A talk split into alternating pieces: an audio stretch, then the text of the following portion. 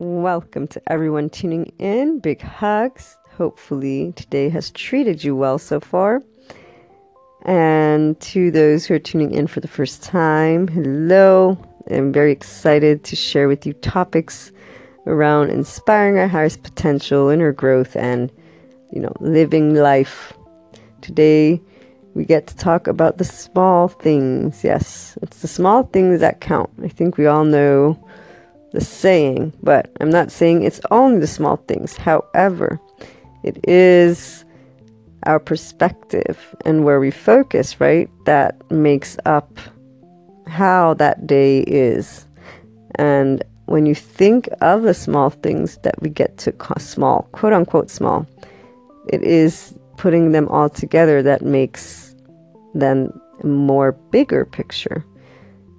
This can all go a little bit with, you know, like it's the thought that counts, right? With gifts around the holiday season, it's so easy to say, well, and some people will say it is the thought that counts. Others will say, no, no, I want the gift. But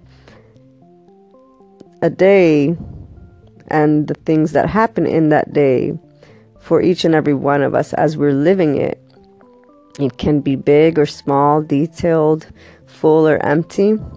And we all like to live rich days. And it all lays within that perspective of ours as, as, as individuals. And so when we say it's the small things that count, it really is when you go and explore that depth and then putting them all together. But let's start with the depth, right? So when someone shares something with you from the heart, I am sure you can recognize that difference, that depth. And maybe you won't think about it necessarily, but there's just something that comes through behind that gesture. Uh, I've received a couple of those gestures along the holiday, and and it isn't anything like wow, you know, because when we see the movies or when maybe sometimes people are talking or just things that can cross our mind, since there are those mega gifts, those mega uh, expressions of love that one can see, whether it's in a fairy tale or just someone shared that tale. And actually, that's the other interesting thing is a lot of what we see that is not a part of our day to day seems bigger than what we get to do. But the truth is, because what our life and how we conduct life becomes routine, what we do and what we're given or the interactions that happen are rendered quote unquote small to us because we're so used to it that they seem small in a sense or not this wow. But the same exact thing could happen to someone else and you hear about it and you think wow you know? And it isn't again that good or bad thing but it's to allow you who are tuning in to to think about it for your own and to look at the day to day and notice how much depth one do you perceive from those small things that you get?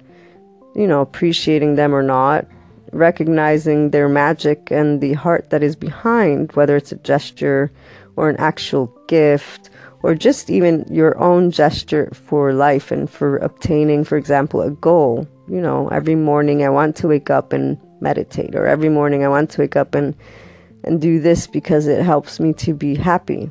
How much depth and care and attention do you pay to that quote unquote small thing that occupies each and every day of your day? It is special, but it maintains its specialness if you are the one who gives it the value. And when it comes to those gifts as well from others or those small gestures, same goes. When it is heartfelt, you know, it isn't, it, it's small. We say small again because of what may be perceived or how it's talked about, but it really isn't that small.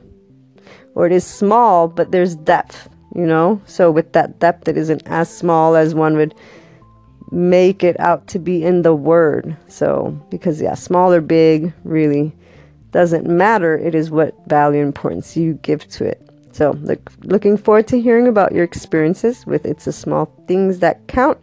Call on in or find me on Twitter, Luna12780, and have a wonderful rest of your day, guys.